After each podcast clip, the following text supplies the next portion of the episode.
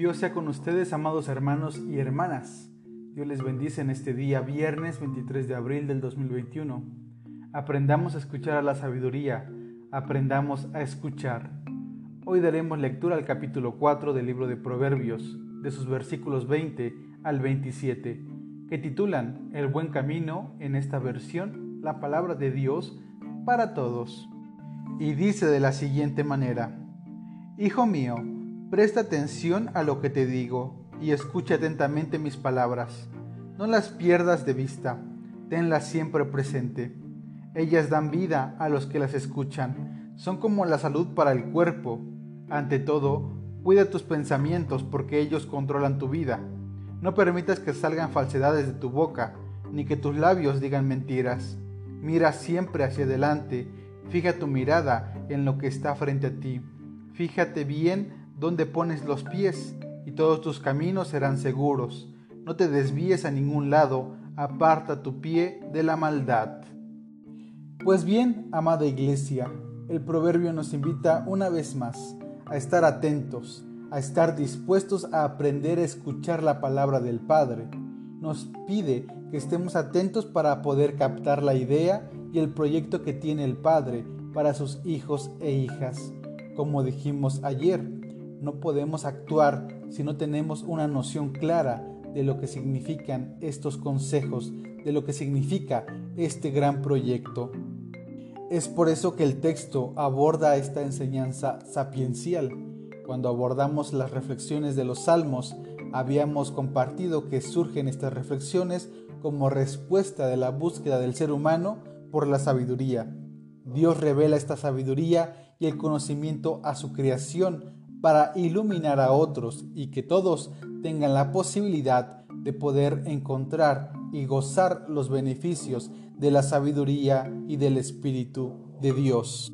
En este sentido, el proverbio nos invita en esta mañana a que nuestra mirada esté puesta en las palabras del Padre y que estas palabras sean guardadas en lo profundo de cada uno de nuestros corazones, que son el centro donde brota la salud y la vida si nuestro corazón está sano, si nuestro corazón se encuentra en el lugar indicado, hablando metafóricamente en la presencia de Dios, siempre buscando cumplir su voluntad, buscando cumplir sus enseñanzas, entonces tendremos nuestro corazón en el lugar indicado. El buen camino es algo deseable y a esto se refiere para hablar del estilo de vida de los creyentes aquel que debemos buscar y anhelar, aquel camino que nos conduzca a la verdad, al amor, a la justicia y a la paz. Las enseñanzas para poder permanecer en este camino son las siguientes según el proverbio. Apartar de nuestra vida la lengua tramposa y los labios falsos, refiriéndose a las mentiras, a las palabras que dañan y la hipocresía si queremos permanecer en el buen camino, no podemos dejar que nuestros labios y nuestro corazón salgan mal los pensamientos que le deseen el mal al prójimo. Tampoco podemos vivir falsamente. Es por eso que la segunda enseñanza también es importante y es tener el control de los lugares donde ponemos nuestros pies. Debemos ser críticos a esta enseñanza, ya que incluso el Espíritu de Dios te va a llevar a lugares a los que nunca pensaste, a los que nunca te imaginaste, pero para bendecir a aquellos que no conocen de la palabra y de las enseñanzas. Recordemos que el Espíritu llevó a Ezequiel al valle de los huesos secos para poder profetizar y cambiar la historia del pueblo derrotado. Lo que refiere el proverbio es que seamos conscientes de nuestros pasos y del camino por el cual andamos o deseamos andar. No debemos andar en aquellos caminos que pongan en peligro nuestra vida. Debemos andar por caminos seguros que nos conduzcan a la gracia de Dios, apartándonos del mal. Los evangelios han reflexionado sobre esta enseñanza y Jesús se ha mostrado como este camino. Jesús es el camino que nos lleva y que nos conduce al Padre. Si queremos permanecer en el camino de Dios, entonces debemos parecernos más a Jesús.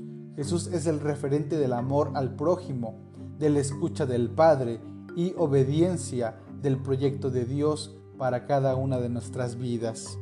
Este es el camino, este es el buen camino, aquel que nos lleva a la vida, aquel que nos lleva al respeto al prójimo y la obediencia a Dios. Este camino lo debemos desear, lo debemos anhelar y debemos buscar en todo momento permanecer en él.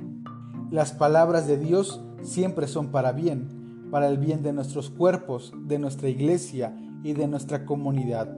Amados hermanos y hermanas, busquemos permanecer en este camino, cuidemos las palabras que salen de nuestra boca y siempre anhelemos andar en los caminos de Jesús. Dios nos ayude a, permanecer en este camino, en este caminar. Dios sea con su iglesia. Bendiciones.